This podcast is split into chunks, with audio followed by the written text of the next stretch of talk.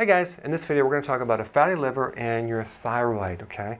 If you have a fatty liver, um, chances are that's going to slow your thyroid down because, let's take it from the top. High levels of insulin from a lot of refined carbohydrates and frequent eating will put fat in the liver. You're going to get inflammation and you're going to get scar tissue, which will eventually develop into something called cirrhosis. Uh, in fact, this is called non-alcoholic fatty liver disease, okay?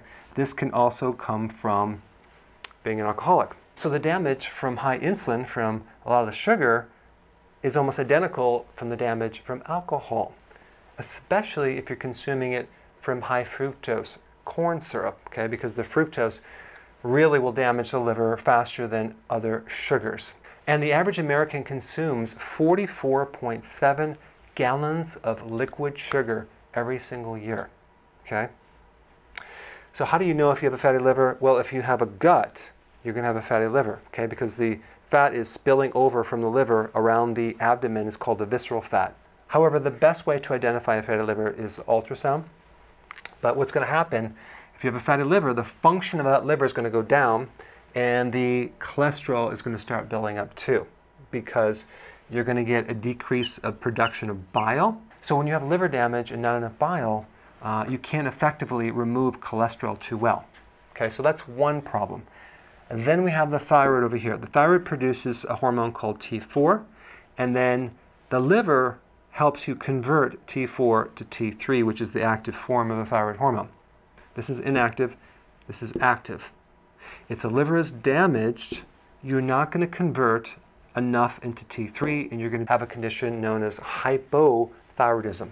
So now you have a slow thyroid, which will then build up more cholesterol, slow your metabolism, cause more weight gain.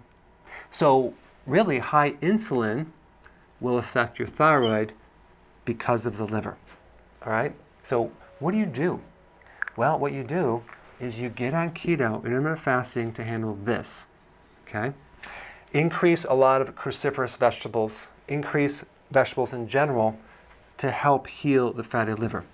Over time, you can reverse this if it's not too far gone. The next thing I would recommend is choline. You can get it in a powdered form. Um, some people are mixing it with electrolyte powder to make it taste better, but choline is the B vitamin to help remove the fat off the liver um, pretty fast. I mean, you can do it within within months. So I would add that in there with really healthy uh, cruciferous vegetables and doing a version of keto I call healthy ketosis and of course intermittent fasting. That's how you're going to handle the fatty liver. That's how you're going to improve your thyroid. All right? Thanks for watching.